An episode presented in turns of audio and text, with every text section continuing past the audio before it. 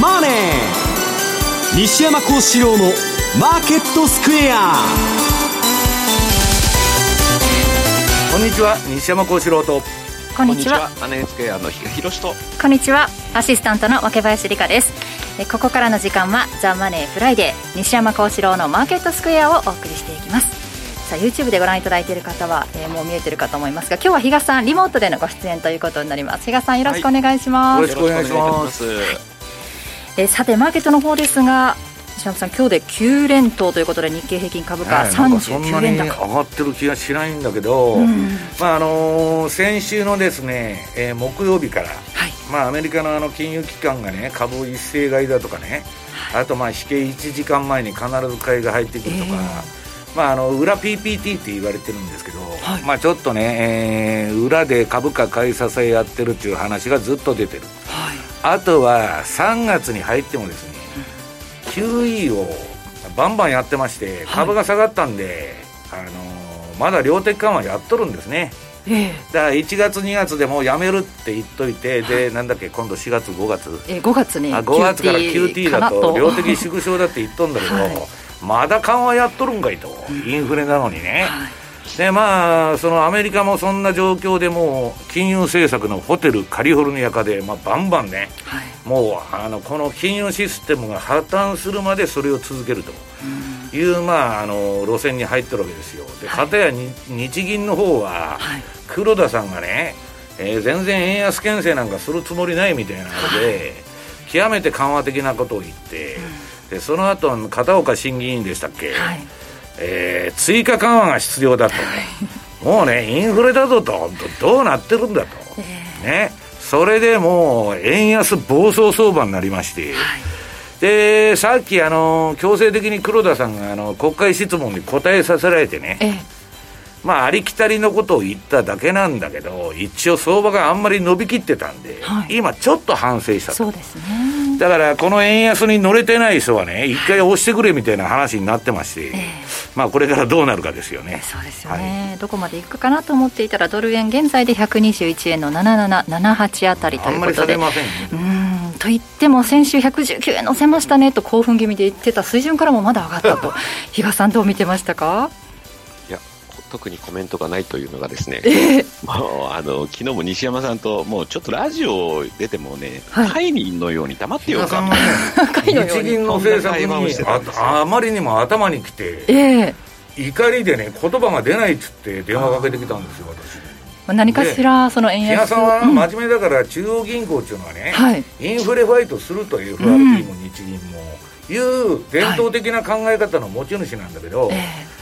あの FRB とか日銀がそんなことするわけないっつって私はずっと言っとるんですよ、そうそうやってたしなめられてた昨日だ。ね。まあそうは言いながらもそうそういう動きを見てると、はい、もう昔からのマーケットを見てる人間からすると、えーあもう今のマーケットにもついていけなくなっちゃったかなってちょっと寂しい思いにもなっちゃったんですよね。いやさ人間っていうのは集団になると来るんですよ。戦争にしても相場にしてもね金融政策も集団になるとおかしくなる。一人一人喋ってるとまともな人が多いんだけど。だからそういうイレギュラーなものはねその時間がかかろうが何しようが必ず修正されるんですまあね、今回はなかったですけどちょっと期待してたというかそういう動きもあるんじゃないかというふうに比嘉さん見てた中で何もなかったという。何もなかったというかちょっと想定外のようなですね、うん、あのアクションだったなというのがあってですね、はい、しかも、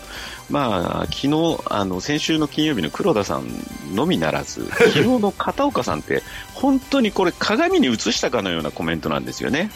うん、2人揃って。いやあの人はだってリフレ派の人ですからもともと。まあまあまあまあ、そういうところをですね、しっかり見極めていかざるを得ないのかなと。交代されるんですよね、片岡さん。そうそう、ね、高田さんと交代なんですよ。ええー、まあそのあたりで違う動きが出てくるのかどうか。まあ、まあ、交代するって言ったってまだだいぶあるんだよね。いや、7月ぐらいですよ。7月か。あの片岡さんが変わるのは。あ、そうか。黒田さんが来年の4月か。確か来年ですね。はい。まあ、比嘉さんが思っていたような動きはなかったということなんですが その場合じゃあどういうふうに動いていくのかというのを今日ちょっと伺っていこうと思います。はいよろしくお願いします。お願いします。この番組 YouTube でも同時配信しております。資料もご覧いただきながらお楽しみください。動画については番組ホームページをご覧ください。そして投資についての質問なども随時受付中です。ホームページのコメント欄からお願いします。ザ・マネーはリスナーの皆さんの投資を応援していきます。この後4時までお付き合いくださいこの番組はマネースクエアの提供でお送りします。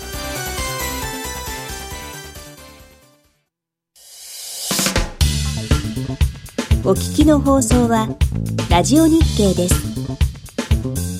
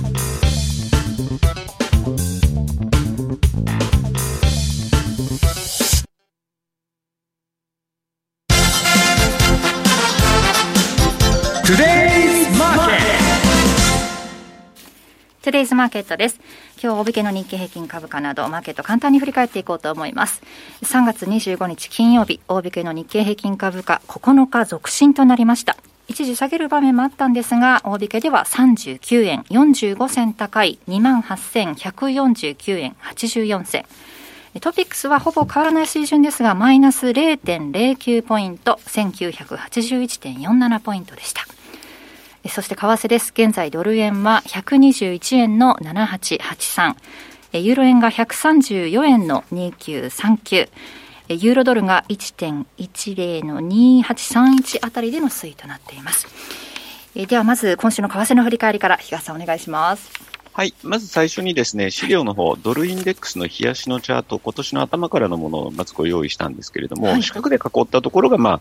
直近の値動き。特にあの、右から5つっていうのが、まあ、今週のですね、ドルインデックスの動きなんですけど、まあ、これを見てても、ドルインデックスは何ら動きがないねと。いうところからして、まあ、今週の、えー、為替の動きっていうのは、まあ、円売り主導だったと。えー、まあ、日本売りというような言い方をしてもよよかったかなというふうに思うわけですが、はい、まあ、そのきっかけはもう先ほど来、西山さんがお話になっている、えー、先週末の黒田さんのですね、えー、政策決定会合後の記者会見と、まあ、さらにそれに、えー、昨日から加速したのは片岡審議員の、えー、発言というところで、その資料に移してもらえればと思うんですが、まあ、先ほど二人ともリフレ派だというようなところ、これ、えー、上が黒田さんの発言サマリの、下が片岡さんなんですけど、うん、全くもって二人とも同じようなことしか言ってないなと思いながらもですね、まあ、まさかこういうようなこと、まあ、あの、かつてですね、安倍政権の時に、えー、1ドル120円を超える円安はですね、地方経済を疲弊させるんだと。いうようなこともあったんで、まあ、120近くなったところからはですね、何らかのですね、やはり牽制的なものが出てくるかなと、読んでた私だったんですけども、まあ、円安のデメリットは非常に小さいなんていうような発言にもなり、うんで、さらにはまあ、えー、輸入価格への影響は非常に小さいというようなことも言ってるわけなんですけども、はい、とはいえ、ここのとこですね、まあ、資源、あの、原油高っていうのはまあ、かなり、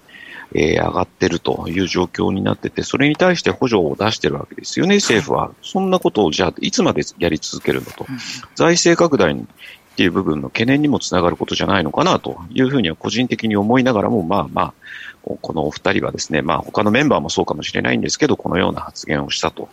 いうのがやはり、あの、大きかったかなと。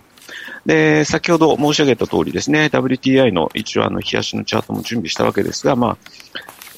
一時130近いところまで行ったところから少し落ち着いてるとはいえ、依然として100ドル超のですね、ところでの推移が続いているというところなので、まあ、特に今今週はですね、その円売りがかなり、あの、各通貨ペアで進んだという中にあってですね、はい、資源国通貨の上げっていうのがすごかったかなというところで、その代表格であるカナダドル円と、まあ、5ドル円というチャートを見るとですね、まあ、よく西山さんがおっしゃる火柱高というような形状そのままだなとい。うところでですね、実を言うと、あの、カナダドル円に関しては、私たち戦略リスト第1弾というものを、うん、え去年の11月に出しててですね、実はこの3月のところ、はい、今回のセッションでですね、その上限、トラリピの上限を超えてきましたというところで、今週月曜日に、あの、旗日だったんですけど、もう実を言うと第1弾作った時に第2弾準備してて、スッと差し替えたんですよ。で、それで、まあ98円まで追っかけてもいいだろうな、なんていうふうなところを出してたら、あっという間にもう97円の真ん中ぐらいまで今日来てたっていうところではですね。ねこれね、うんだからもうここから先どうしようかな。100円アッパーまで追っかける必要が出てくるのかな。まあ、ドル円が本当にこのまんまでいくとですね、まあ、オーバーシュートで私もう125っていうのはですね、なんとなくお客さんとの会話でも言ってたんですけれども、あながちこれポジショントークではないよなっていうような、そんな感じもする動きにもなってますし、場合によっては、まあ、カナダに関しては資源高というところが続く限りは、ちょっと100円ぐらいまでも追っかけていこうかどうしようかっていうところを今試案中でですね、はい、一応来週火曜日、えっ、と、M2TV の中で当社の高尾というものがですね、まあ、あの、番組を担当させていただく運びとなってますんで、そのあたりカナダのこのこの後についてもですね、お話ができればなというふうには思っているところですと。はい。で、まあ、今週、えー、っと、その先ほど日銀のお二人のメンバーのですね、えー、発言が円安をまあ、助長したというお話しましたけど、一方で、アメリカサイドもですね、まあ、この間の FOMC だって0.5やればいいじゃんそれでも間に合わないでしょって、この番組でも何度となく言ってたのに0.25でとどめ、週が変わった途端に株が下がらないと見たのか、いきなりみんな声高に0.5、0.5、0.5みたいなですね、オンパレードになってきてですね、まあ10年債がそれに、まあこうしてるかなと。いうところ。なので、まあ、ここでまあもう一段、今また金融機関もですね、まあ5、6月のその FOMC ですか、はい、どちらも0.5%ずつの利上げに、えー、なっていくだろうみたいな、そういうような発表もああってですね、またここから10年債が上がるようだとですね、本当にドル円ももう一段いくのかなと。はい、で、一方で、これまでですね、まあ、えっと、株と為替って逆の動きをするよ。ああ、えっと、債券と株って逆の動きをするよね。当然金利が上がっていくと株がちょっとおかしくなるんじゃないのという話もしてたんですが、はい、えっ、と、今世界的にはですね、まあ、あの、インフレファイトということで利上げの方向に向かおうとしてると。日本を除いて。で、そうなってくると、例えばですね、ナスダック、えっ、と、ここのところ少しまた切り返しの動きにはなってきてる。左の、えっ、と、チャートがナスダックなんですけど、切り返してはいるんですけど、まあ、金利がこのままもう一段上昇していくと、えー、10年債の利回りがまた上がっていくっていう、そのピッチによってはですね、逆に言うと、ナスダックに対しては、えっ、と、ちょっと上値追いっていうのがなかなかできない状況になるのかな。もしかしたら、低金利このまま維持というところに着目するんであれば、まあ日経の方に部があって、まあここに来てですね、なんか日経の方の形の方がですね、なんか、あのー、ちょっと窓開けみたいな動きになってるので、この辺の窓を埋めてまたポンと上に行く可能性がですね、あるのかなというふうにですね、ちょっと考えているところ。で、為替に関しては、残念ながら、やっぱりもう金利、えっ、と、利上げがあるのかないのかっていうところに着目をするっていうところでは、やっぱり上値目線。ただ一方でですよ、まあ昨日もえっ、と、メキシコなんかも利上げ、今朝って言った方がいいんですかね、メキシコも利上げして、昨日は南アフリカも、えー、利上げをしてましたと。はい、そう考えたときにですね、まあ今週1週間で本当に済むのかどうかわからないんですけど、うん、結局そ、そのような、えっ、ー、と、新興国の通貨よりも日本の円っていうのは、まあ、売られてるというところを見ると、はい、まあ、この先、本当に円を持っといていいのかなっていうようなことをですね、お客さんともちょっとここのところ話をしてたんですが、まだその、えっ、と、円がですね、もう脆弱になっていく、今まさにそういう転換点に来てもいるのかなというふうに考えるとですね、ちょっと今回のこの動きっていうのは個人的には寂しいなというような、そんな感じがしてます。ね、もうその表情からも日傘の表情からもその 寂しさが伝わってきますけれども。伝わってくる、ね、いやもう今日はニコリともしたくない。本当にそのね、違う動きをするきっかけって何なんだろう、材料って何なんだろうって思い当たらないのがね、寂しいところなんですけれども、今日はそのあたりについても西山さんからもお話しいただけるということで、投機筋は黒田日銀の無策の限界、円安牽制レベルを試しに来ると。まあ私に言わすとね、はい、中央銀行の連中っていうのは、この番組でいつでも言ってるように、極めて無能な人たちが集まってるんですよ。えー、で、それをまあ、比嘉さんは真面目に、はいあの人たちは立派な上級国民だから、はい、国民のためにやってくれるだろうと思ってるのが、比嘉さんには僕は間違いなんだと。諭しとるんですけどね。すいません、一般庶民なんで。一般庶民の 比嘉さんとしてはね、理解しがたい金融政策だと言っとるわけですよ。で、まあ、ちょっと今日資料が多いんで、パパパッといきますけどね。はい、まあ、要するに、無策なんですよ。で、今更ね、量的緩和ね、インフレになっとるのにね、まだやるって言っとるんですよ。頭おかしいじゃないですか。はい、で、えー、っと、その2ページ。これね、今週マネースクエアさんでね、まあそこら辺の話をセミナーでしましたんで、ええー、まあ、あの、この M2TV の方でね、悪い円安の行方と資源国通貨の動向ということで、えー、1時間20分ぐらいかな、えー、話をしてますんで、それをぜひ見ていただきたいと。でね、えー、っと、今週はもうニュースっていうか材料が多くて、えー、まず3ページですね。もうこれはもう比嘉さんが十分説明したんで、パッパッパッと送っていきますけど、この黒田さん一体何言っとるんだと。はいまあ、海外の投機筋もね、さすがにね、この実質実行レートで1971年レベルにある、まあ、超円安ですよ。はいまあ、その、過小評価というか、めちゃくちゃ円が売られすぎとるのに、さすがにね、まあ、牽制はするんじゃないかと思ってて身構えてたら、全然逆なこと言っとると。これは売ったれと。でね、こういう発言をすれば、必ず投機筋は、じゃあこの人円安どこまで容認するんだと。必ず市場のやつっていうのは弱いとこをついてくるんですよ。ね、ジョージ・ソロスのポンド売りもそうだし、もう市場に、あ、弱いやつがおるなと思ったら、それを徹底的に攻めに来るっていうのが市場の鉄則なんです。はいだから、これはもう今もう円安レベル、どこで牽制が出てくるかを試しに言っとるわけです。で、今日国会で言ったのはね、一般論言っただけなんだけど、はい、一応、あの、目先の高値買い付いてる人が投げたっていうだけの話で、根本的にはね、125ぐらいまでは、まあ、まず黙っとるんじゃないかって話になっとるんです、今のところ。前回牽制されたのがそれぐらいのレベルですもんね。はい、で、あの時はね、そのあまあ、日銀っていうのは、まあ、為替円高の歴史だったんで、はい、円高には持っていけると思っとるんです。円安止めるのは厳しい、あの、あ、円安止めるのは簡単だと。円高、はい、円高を、皆さんすいません。円高を止めるのは簡単だと。はい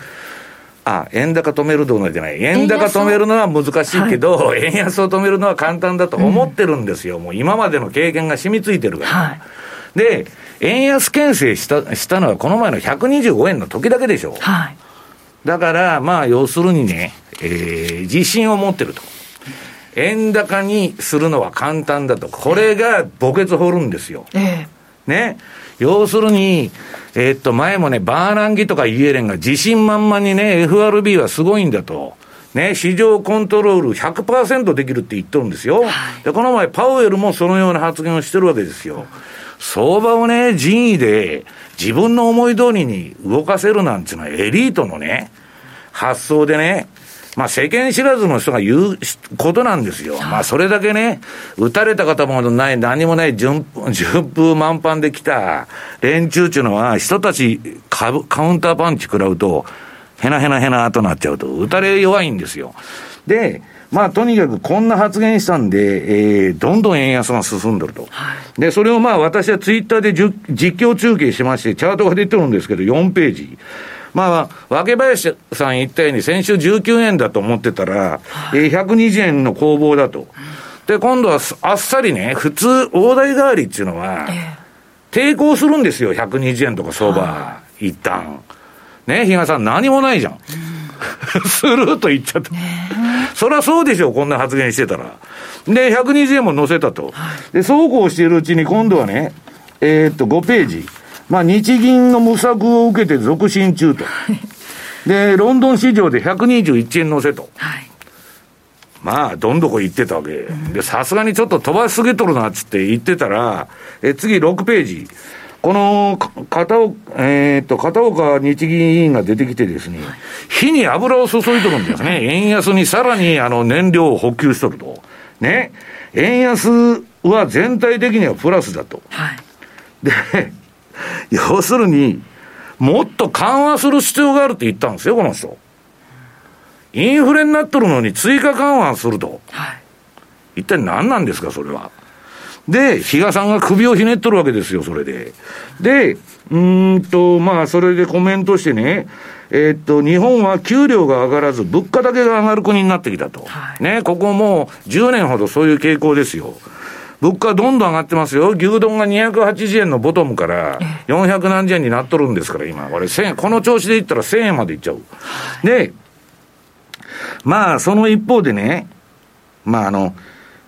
参議院選挙の対策として年金受給者に5000円。なんちゅうせこいばらまきですか、5000円ですよ。事務費用の方が高いんとちゃうんかいね。やっとることがよくわからないでしょう。給付社会ですから、新しい社会主義を掲げてますんで、岸田首相は。はい、まあそういうふうになっとるんだけど、まあ誰が見ても選挙対策じゃないですか。はいで、私はばらまくより減税しないとね、日本人の可処分所得が年々減少してるのに、消費が出るわけないじゃないですか。GDP ってね、7割が消費なんですよ。はい、このままね、もう沈没の道を歩むのかという路線に来てる。で、7ページ。まあこれも、それは円売るですよとツイートしとるんですけどね。まあこんなこと言ったら、海外の投機筋は、どんどん行ったれと。で、もう、150円になるとかいうやつが今日出てきとるじゃないですか、ソシエテとかね。出てました、出てました、ね。比嘉さんが言う日本沈没ロションですよ。ね。一体この国どうなってんだと。これ国はね、それ OK なんですよ。通貨インフレっていうのはね、借金の帳消しになるの。インフレ、借金なんてね、まともに努力して税収で返していこうとか、そんなもの大変なんだけど、ね、コーラ1本500円だと1000円だと。それは借金がガーッと圧縮される。まあ、それで国っていうのは何も困らないんだけど、困るのはいつでもね、国民だけなんだと。で、そうこうしてるうちにこの人がそんなこと言っとるんでね、追加緩和をする必要があると。金融緩和姿勢を強めるんだと片岡さんが言っとるわけですよ。はい、したら、今度は122円超えと。もうどんだけいくんだと。で、次、えー、8ページ。もうここまで来ると、125の牽制レベル試しにこなね、こんな相場はよほど強い牽制しない限り止まらないんですよ。で、まあ、黒田さんだけがおかしいんじゃなくて、まあ、パウエルのところの FRB もかなり狂ってるし、えー、もう一人ね、ラガルドっていうわけのわからんおおばはんがいましてですね、はい、えー、ラガルドさん何言ってるかって言ったらね、ロシアのあの、ウクライナ危機の問題でね、はい、えー、っと、すでに記録的な高騰を示す CPI をさらに押し上げ始めてるが、はい、スタグフレーションの兆候は見られないって、それスタグフレーションでしょうと、あんた。何言ってるんですか、この人も、本当。まあ、だから上級国民の考えとることはわからんな、という話になっとるわけですよ。でね、こんなもんはね、元からそういう人たちなんですって。で、9ページ。これはね、今週マーク・ファーバーさんが月間レポートで書いてたんですけど、まあ、ブコウスキーって小説家がおるんですよ。まあ、かなりえげつない小説書く人なんですけどね。まあ、このブコウスキーが言っとるんだけど、この世の問題は賢い人たちが不信に満ち、満ちているのに対し、愚かな人たちが自信に満ち溢れてると。これはまさに中央銀行の連中のことなんですよ。愚かな人々。で、まあ、あのー、勝手ながら、まあ、レポート書いとるんでね、ファーバー。私が上記記事でいくつか、もう、太字強調させてもらったのは、はい、中央銀行家を信頼するのは、よく言って狂気であると、はっきりね、皆さんに理解してもらうためだと。うん、中央銀行の連中っていうのはね、はい、とんでもないんですよ。全部失敗の連続なんですから。だから中央銀行っていうのはない方が、インフレが起きてないんですよ、歴史上。はいだから余計なことして市場に手突っ込んできてね、あの、相場もね、日本みたいに30年間日柄調整にしちゃうとかね。はい、まあ、あの、ろくなことをしないと。で、まあ、ファーバーが言っとんのは、私が指摘しておきたいのは、FRB がインフレと戦える見込みは薄いということであると。連中は長年にわたり金融緩和策を追求してきたのだと。だからそれが破綻するまでは続けるっつって私は言っとる。はい、比嘉さんはそんなことないと、うん、中央銀行はインフレファイトするのが仕事なんだからちゃんと仕事すると。それはまあ比嘉さんが言ってるのは正しいんだけど、えー、まあ実際にはそういうふうになってないと。でね、これもう、あの、あれ？これどこで終わろうか？えー、今回、あ、ここで一旦締めてください、じゃあ。はい。この後もインフレについて、えー、西山さんにお話伺っていこうと思います。はい、以上、トゥデイズマーケットでした。マネースクエア。マネースクエアといえば、特許取得のオリジナル注文トラリピ。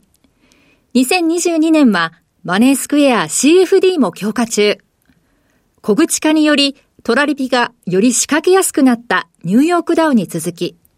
新たな小口化商品として2月28日に新規上場したナスダック100も取り扱いを開始しました。ナスダック100にはアマゾン、マイクロソフト、アップルをはじめテスラ、ネットフリックス、フェイスブックから社名を変更したメタなど、これからの時代を牽引する100の銘柄で構成されています。世界を代表する株価指数をマネースクエア CFD ではトラリピ運用が可能です。ナスダック100については特設ページにて詳しくご案内しております。マネースクエア公式サイトよりご確認ください。2022年トラ年は CFD トラリピにトライしてみませんか？まだ講座をお持ちでないお客様は新規講座開設キャンペーンをぜひチェックしてみてください。マネースクエアではこれからもザ・マネー西山幸四郎のマーケットスクエアを通して投資家の皆様を応援いたします。毎日が財産になる株式会社マネースクエア金融商品取引業関東財務局長金賞番号第2797号当社の取扱商品は投資元本以上の損失が生じる恐れがあります。契約締結前交付書面をよくご理解された上でお取引ください。お聞きの放送は、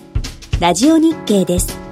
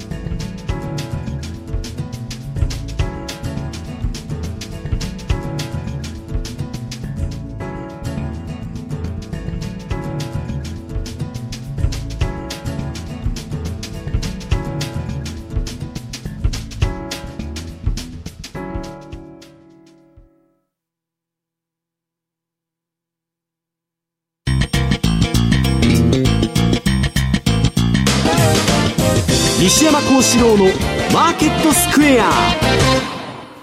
さて、このコーナーでは、マーケットの見方について、西山さんにいろいろな角度で教えていただきます。今日のテーマは、インフレの後は価格統制へということですね。はい、もうね、インフレはね、これ一回今みたいな火がついちゃうと止まらないんですよ。はい。あの、ある程度行くとこまで行くっていうパターンになりますんで。はい。でね、まあちょっとさっきのコーナーで言い忘れたんだけど、日本はね、日本の債務残高って世界一位なんですよ。はい、対 GDP 比で256%ですよ。これね、将来世代への現金はただだと MMT でいくらでも臨転機回せと。はい、ね。これからインフレになってきたら借入金利も全部上がってくるんですよ。これね、若林さんの子供とか大変になりますよ。もうね、あの、将来世代に自分らは勝ち逃げだと。はい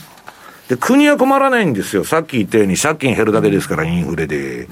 で、インフレっていうのは、大衆の生活水準がもうボロボロに落ちちゃうんですよ。で、それ言ってたらね、この前ある人がね、いや、日本人は慣れてんだよと。ついこの前戦後の時もね、新円急変の切り替えで円が紙くずになったし、いや、慣れてないでしょうと。言ってるんですけど、いやだ、だけどそれ言われてね、確かに今のロシア見てたら、めちゃくちゃにインフレになってんだけど、YouTube でね、ロシアの様子見てるとたくましい。あれ、ソ連崩壊とかね、はい、もう経験してるから、ものすごいたくましい。でね、彼らね、一文なしになっちゃったと、ソ連がね、崩壊してもどさくさでね、はい、したらね、行くとこないじゃないですか、会社も全部倒産してるし、みんなね、コルホーズとかソホーズに行っとったの。うん、仕事ないんだけど、はい、で、お互いに助け合って、うん、なかなか大したもんだなと。まあ、それを置いといてね、はいインフレっていうのは、その、抑えられないんで、価格統制に動くんですよ。価格統制ってやり方がいろいろあって、この前のね、石油の補助金出すとかそういうばらまきもあれば、はい、えっと、若林さん、車乗るなと。はい、制限されちゃうの。あるいは飛行機乗らないで夜行列車で行けとかね。もう IMF が10項目作っとるんですよ。もうだから、このインフレが止まらなかったらそういうところに行くと。でね、今回のね、えっと、11ページ。これね、あのー、G7 でね、バイデンが食糧危機になるって言っとるんですよ。はい、これが一番恐ろしいって言われてる今、世界で。うんで、まあ、こんあの、ロシアとウクライナでね、こあの、小麦の問題が出て、はい、まあ、我々米食ってますからいいですけど、パンの人は困っちゃうわけですよ。はい、でね、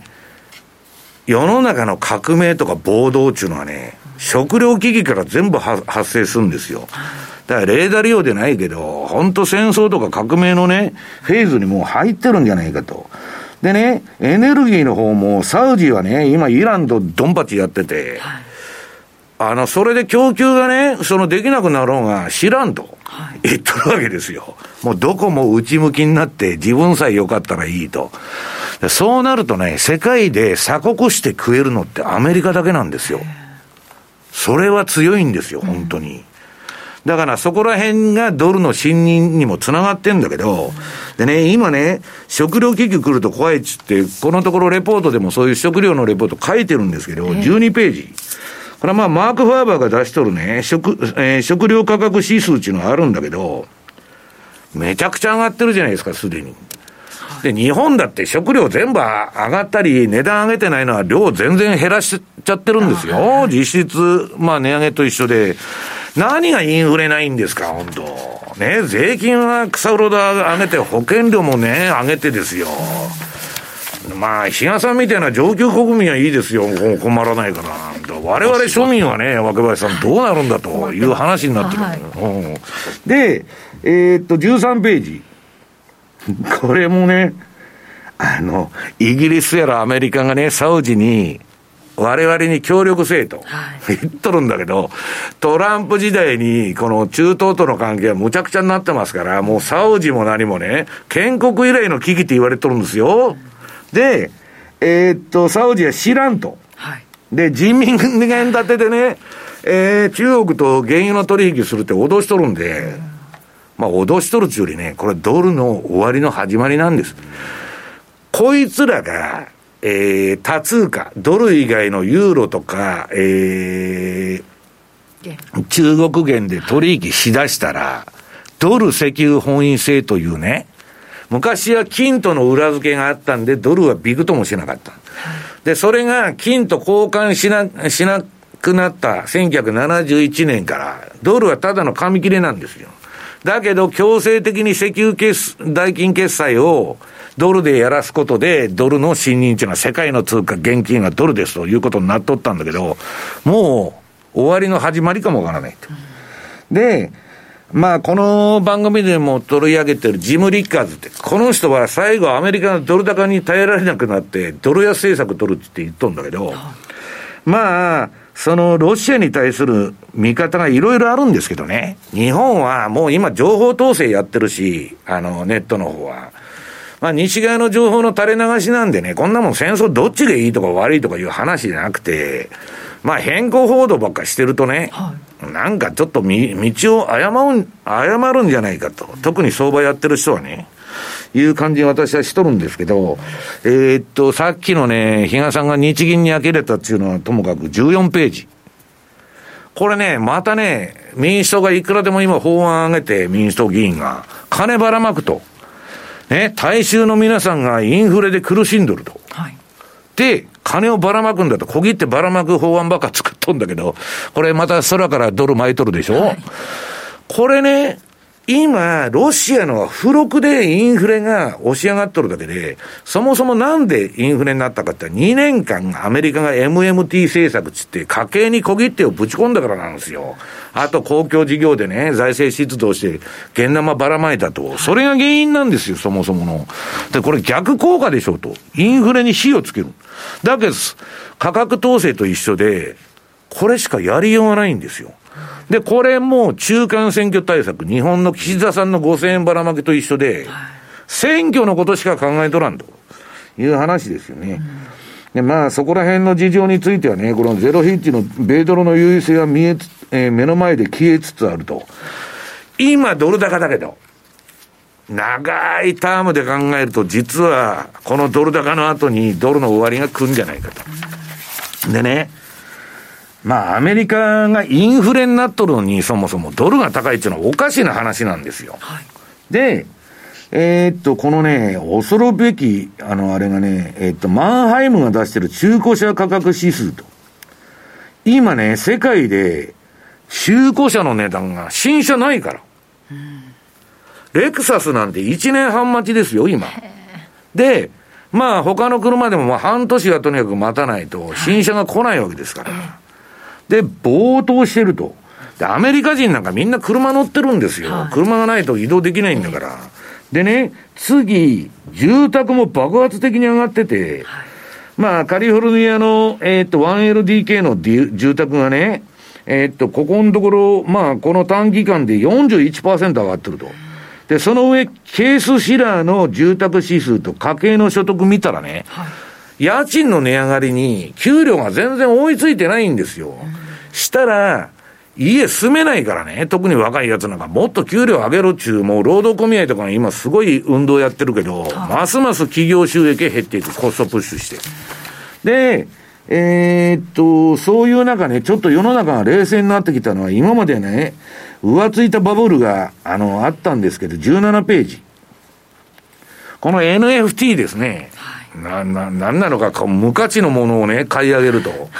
いうバブルがあったんですけど、急に関心が薄れとると。冷静になっちゃった。はい、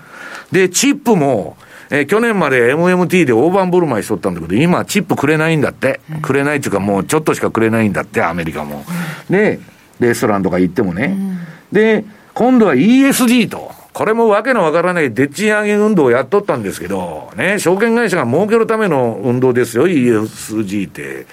で、それが、まあ、あの、下火になっとると。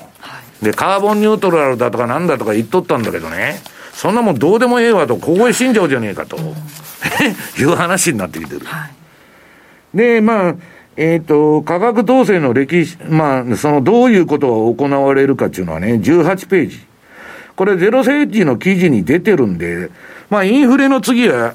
価格統制になるっていう記事なんだけど、これはね、バイデンが目指すアメリカの社会主義経済への第一歩なんですよ。はい、貧富の差がここまで開いたら、もう社会主義に行くしかなくなっとるんです。そんな中で市場は本当に上がるんかいと。はい、ね。全然相入れないんですよ、社会主義っていうのは市場と。で、えー、商品もね、なんかもうまともに取引ができないと。はい、で、お衣装が払えなくて潰れないとこが出ると、今度業者が全部飛んじゃうみたいな状況になってるわけですよ。これは大変だなと。でね、私はね、日本っていうのは素晴らしい国だと思ってるんですよ。19ページ。ね、わざわざ、先報道官、今、あの、オミクロン2回目かかって、あの、G7 に休んだんですけど、面白くねえなとみんなが。さきさんのね、コメントっていうのは本当爆笑なんですよ。うん、吉本新喜劇より面白いって言われてるんだで、この、えー、岸田首相とね、日本がプーチン批判のリーダーだと、世界のリーダーですよ、日本が。言ってわざわざ異例の会見開いてるにもかかわらず、はい、日本政府、その隣見たらね、対ロ制裁をめぐっては、ウォッカなどのとりあえず酒は入れんと、ウォッカは。はい、だけどね、エネルギーの原油だとかね、えー、LNG ですね、液化天然ガスは輸入どんどんする言うとんですよ。はい、全然。世界のリーダーでも何でもねえんじゃないですか。裏でね、全然、あの、輸入、輸入バンバンやってますみたいな。まあ、世界っていうのはね、こういうお笑い劇場なんですよ、皆さん。だから日本がね、あの、ロシア批判のリーダーだとか、眠たい話をまともにニュース見てね、ああ、えー、なんだ、ウクライナかわいそうだとか、お涙頂戴のね、極めてね、劣悪な報道をやってるわけだけど、はい、戦争なんてどっちの正義もないんですよ。で、そもそもの、その揉めとる理由っていうのを歴史的に調べないと、はい、な感情論でね、やってたらなんともならんと。うん、まあそんなことでね、そうこう言ってるうちに、まあ円安だけ、日本売りだけバンバン進んどると。はい、まあそれ当然ですよね。で、20ページ。これはね、一番外側の ATR チャンネルにもうぶつかってんで、一番外側って、本当はこの皆さん、あの、黄色い枠の上にもう一本線をね、線があるんですけど、この ATR チャンネルっていうのは。まあ、それは出してないんですけど、画面では。もうそれを、大体普通の相場、黄色いとこで止まるんですよ。安倍相場でも何でも。もうぶち抜けちゃってる。ぶち抜けたってことは、ね皆さん、よーく考えないといけないな。とんでもない、何か普通でない、尋常でないことが今、市場で起きてるっていう合図なんですよ。ね、通常のレンジに収まらないと。はい、で、21ページ。これはドル円の週足のね、これはマネースケアさんのレポートにも書いたんだけど、価格帯、価格帯別出来高を見たら、もう6年ぶりの高値だから、誰もこんなとこ飽きないしてない。えー、真空地帯じゃないですか、125まで。えー、だから125今度超えたら130回とかいう話になってきて、さっきみたいにソシエテディナルのトレーダーはね、150円だった今度は。147年っていうのはロシア危機の前にあったんですよ、1998年に。それを目指すと、だんだん話がでかくなってきてる。で、えー、っと、この番組で取り上げてきた5ドル円。もうこれもね、資源通貨ということで、火柱高でございます。はい、22ページ。で、比嘉さん推奨の23ページのカナダドル円。うん、まあ、比嘉さんが火柱高って言ってるけど、本当にレンジで揉み合ってるのに、いきなり爆発したと。うんでね、もっと綺麗になっちゃった南アのランド円。これはじりじりじりじり。私こういう上げ方好きなんですけど、まあとにかく、これは比嘉さん日本売りですか？はい。まあそういうことで結論があの出たんですけど、まあ日銀の無策によってね、はい、なるべくして円安になってるということです。インフレは国家にとっては借金帳消しでいいチャンスなんだけど、我々にとってはね、現金の価値がどんどん落ちていく、生活水準がどんどん下がる。だから相場でそれをヘッジしないとダメだと。ね。いうことになると思うんですけどね。それまたじりじり上げて121円の8990あたりの推移黒田さんのあの国会の質問は何も聞いてないと そうですねということでした以上 FX マーケットスクエアでしたお聞きの放送はラジオ日経です。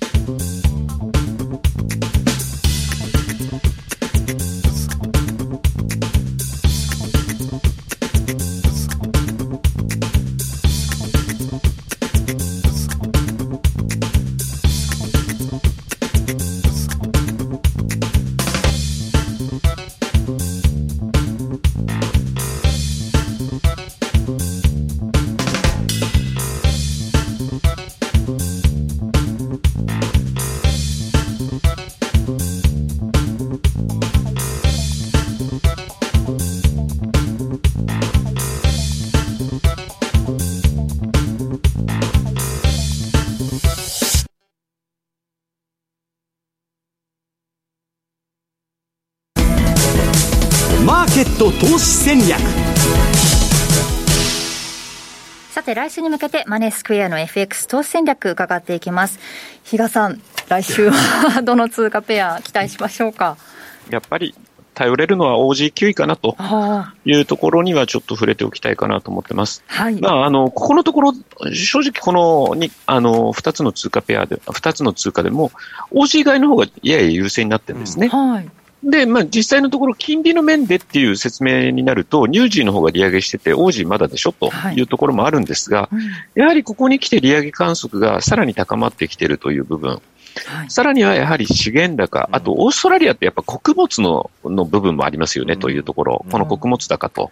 いうところ。通貨だよね、だから。うん。で、あとは中国の景気対策、はい、この辺でやっぱり恩恵を受けやすいんじゃないかみたいなところで、今の、まあ、オーストラリアが、えー、ちょっと買い優勢というようなところにはなってるかと思いますが、うん、サリットって別にここ、ここはこれまでまあ想定してたレンジから何ら外れるものでもないですし、